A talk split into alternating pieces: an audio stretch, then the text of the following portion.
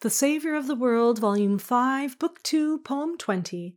Where goest thou? The Disciple.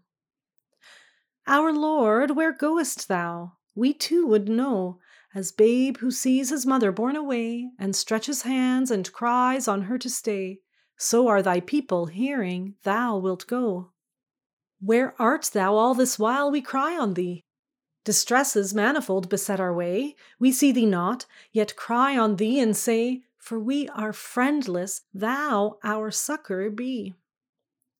To be alone, how awful! There is none comes nigh us in that solitude is left when thou departest, leaving us bereft.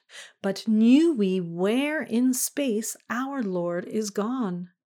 Then would we rise and follow him with haste, would catch the hem of the robe he used to wear, would make him pity us for that despair came on us out there in the lonely waste. My children, ye do err, nor understand that not removed am I to any place remote from him, in meekness seeks my face. Lo, I am there, in every time and land, as loving mother holds out tender arms to shield her little one when danger's near, so do I cherish these my children dear yea, shield them from all perils and alarms. But see you, place doth not condition me.